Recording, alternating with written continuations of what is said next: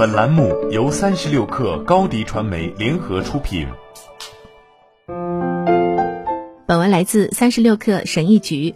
我不知道从以下的描述中能总结出来的我的生活究竟是怎样的。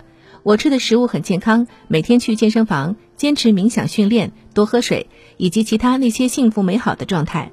我的每日通勤时间也不长，我并不喝太多咖啡，我没有肾上腺疲劳、严重焦虑、眼皮抽搐等症状。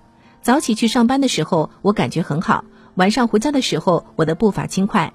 但在每天的工作中，我是需要非常努力的才能保持眼睛是睁开的状态。据我所知，我从来没有在工作的时候睡着过。但这已经到了我必须得掐自己以保持清醒的地步。我一直在考虑辞去工作，成为一名全职作家。而现在，每个人都在不停地警告我不要成为一个全职作家，因为有许多作者辞掉了上一份工作后，最后却开始讨厌这份工作了，因为太多的单调乏味，太多的压力，太多的经济不确定性。毫无疑问，尽可能长时间的保持一份好的常规工作是明智的做法。想想所有的作家，他们都有着在很长的一段时间当办公室文员等工作的经历，而同时在那段时间里写着一部部的杰作。我现在的日常工作就是这样。我在一家与谷歌公司类似的乌托邦式科技公司工作，我挣的工资虽然只是谷歌公司员工的一小部分，但我仍然很满意于公司提供的免费早餐、午餐、晚餐和能够利用的一些其他福利。包括办公室洗衣机和烘干机、跑步机、办公桌以及厨房里常备有很多小吃。我很喜欢我的同事们，而且他们的工作任务几乎总是容易完成的。那我为什么就是睁不开眼睛呢？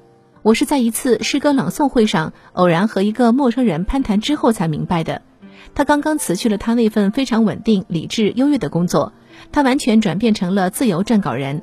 虽然他发现有些转变还是令人担忧的。但在大多数情况下，他似乎为自己感到兴奋。我问他：“你是怎么知道辞职的时间到了？”他说：“我考虑了好几个月，但当我开始在工作时打瞌睡时，我知道是时候走了。”他和我一样，除了坐在办公桌前外，其他的时间都能保持清醒。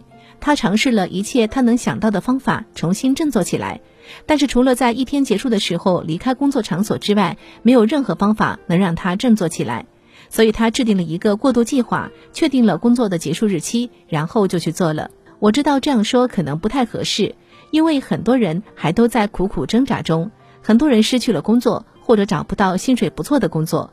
但如果你都已经在工作中睡着了，那就辞职吧。你不欠老板的，也不欠同事们的。是的，能够辞掉一份你不喜欢的工作，才是巨大的特权的象征。但特权并不是为了你鞭笞自己而生的。当你有能力做其他事情的时候，你不需要通过某种所谓道德纯洁的测试，仅仅埋头苦干一份工作。你待在原地不动，对任何人都没好处。你不需要升到管理层，因为你以为那是你接下来要做的。你没有必要因为公司的增长而接受升职，就承担同样的薪水，但是更多的责任。如果你感到迷惑，甚至只有一秒钟，让自己感到内疚。问自己我在干什么？我为什么在很多人都还在找不到工作的时候，主动的要去辞职？别胡说了。